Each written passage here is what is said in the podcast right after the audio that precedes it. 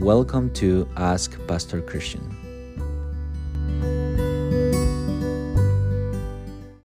Hi, my name is Cristian Garcia, pastor of Trinity Reformed Presbyterian Church in Montrose, Colorado. And today I have another question that I have received. Here it goes Will you describe what exactly it means to be in the image of God? What does it look like and how does it impact our lives?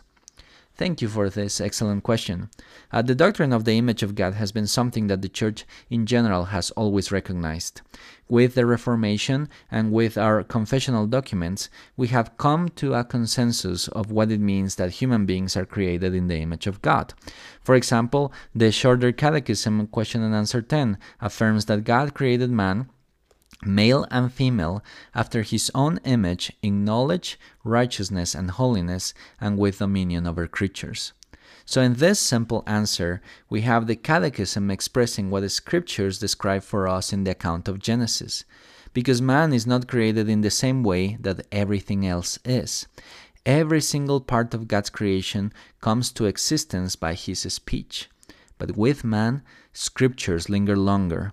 In fact, we are told that God stopped to deliberate, to talk among himself, and so his creation of man is a deliberate one, a special act of God, one in which God takes his time. And then, when man is created, at the end of creation, man becomes the end and crown of God's creation. And then this man is given a destiny and a task to fulfill. All of those things encompass man made after the image of God. And already from the narrative of Genesis, we can see that this image means something way much bigger than simply being created by God's speech. All of creation reflects God's glory, for example, and all of creation reflects uh, certain attributes of God. But it's only man, made after this image of God, that reflects in a very limited way, of course, all of God's characteristics. Now, after the fall, we of course shattered and lost that image. But since passages like Genesis 5, 9, Acts 17:28, James uh, 3 uh, 9 still refer uh, to man as bearing the image of God, the Reformed theologians have come to the conclusion that the image of God is not a single part of man, like the soul alone, or like the body alone, or only holiness, righteousness, and knowledge, like the Lutherans like to affirm. Rather, the Reformed affirm that the image of God is the whole of the essence of humanity body and soul, everything of what, of what we are. And yes, we have lost and we have shattered the image of God in us. We have lost righteousness, holiness, and knowledge, and the state of man is one of death and sins.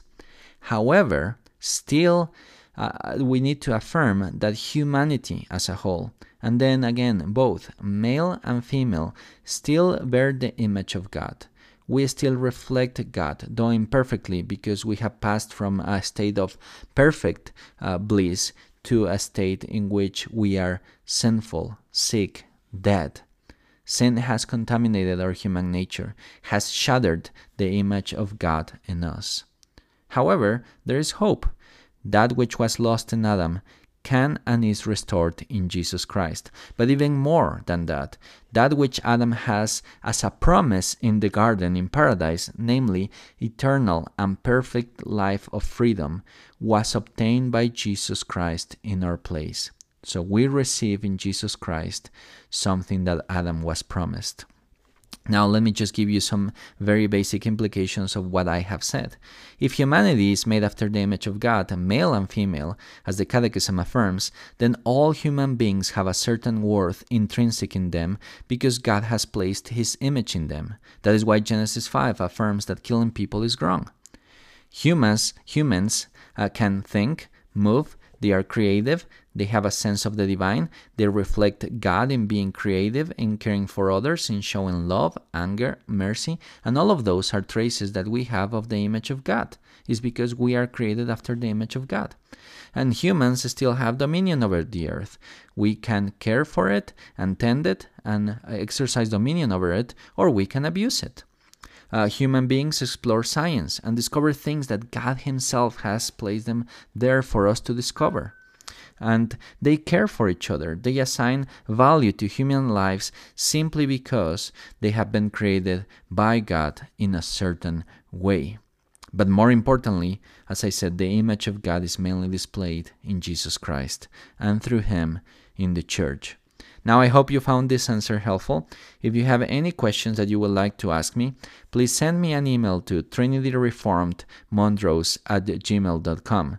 Again, that is trinityreformedmontrose at gmail.com. Until the next time, thank you and blessings in Christ.